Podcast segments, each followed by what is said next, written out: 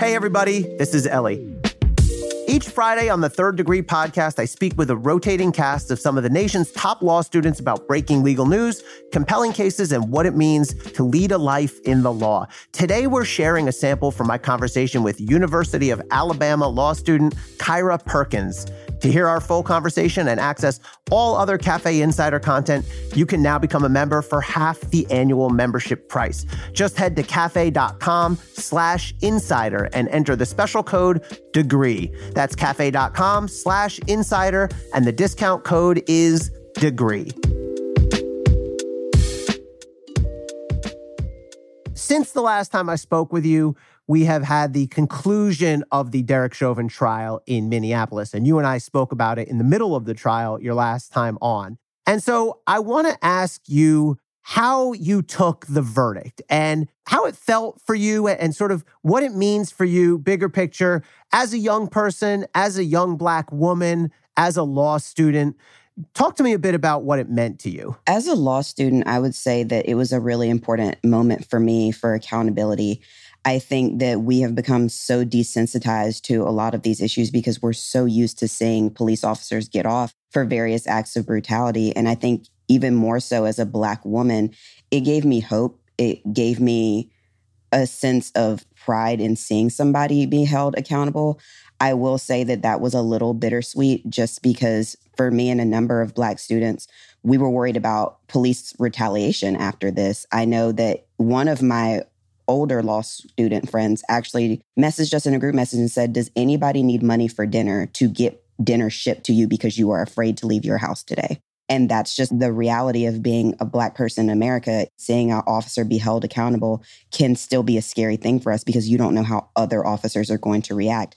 But I will say that it gave me a lot of hope in our where our justice system is going. And I think that that's something that I'm really trying to hold on to right now, which is faith in our justice system as a law student, that's one thing I never want to lose. It's so interesting that reaction that you note that you and some of your friends had that would never candidly have occurred to me the idea, the fear of potential backlash. And I'm glad to hear you say that it gave you some hope. I think I think you and I agree. And I think virtually everybody agrees that while it was a very important moment and send an important signal to the world, it also does not mean that everything is fixed, right? Far from it. And you and I have talked quite a bit about how things really can get better in a systematic way. And I, I think, look, it's always the most pointed when you have an individual who's been charged with such an abuse that it's a crime. And to see that individual get justice and get convicted and get a verdict, I think is sort of the pinnacle and the most important thing that we have to do. And that one of the things about the Chauvin trial was it was such an extreme example. The manner of killing was so flagrant, was so right out there on videotape that if it had not resulted in a conviction, I think we all would be asking, where are we? And so I think uh, a lot of people sort of shared the reaction that you have.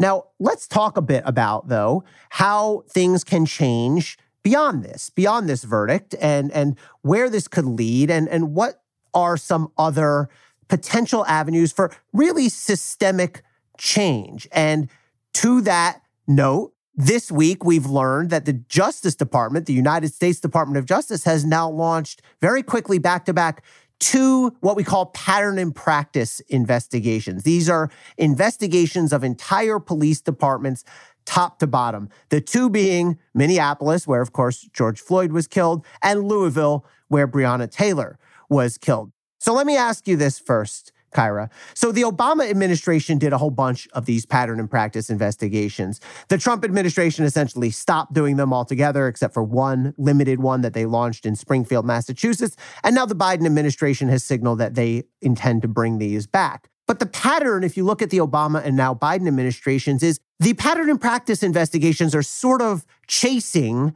the highest profile police abuses, the highest profile police shootings under Obama. We had Ferguson, Missouri, following the Michael Brown killing.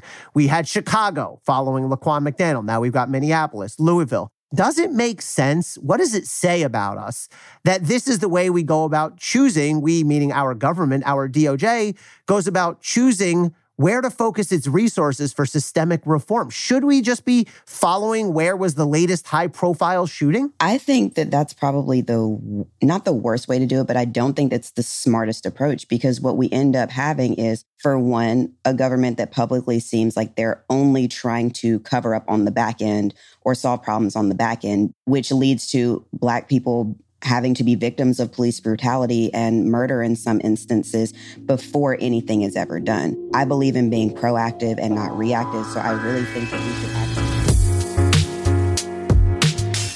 I hope you enjoyed this sample of the Third Degree podcast. To listen to the entire episode and to get access to the full archive of exclusive cafe content, just head to cafe.com slash insider and enter the special code degree. We look forward to having you join us as part of the insider community.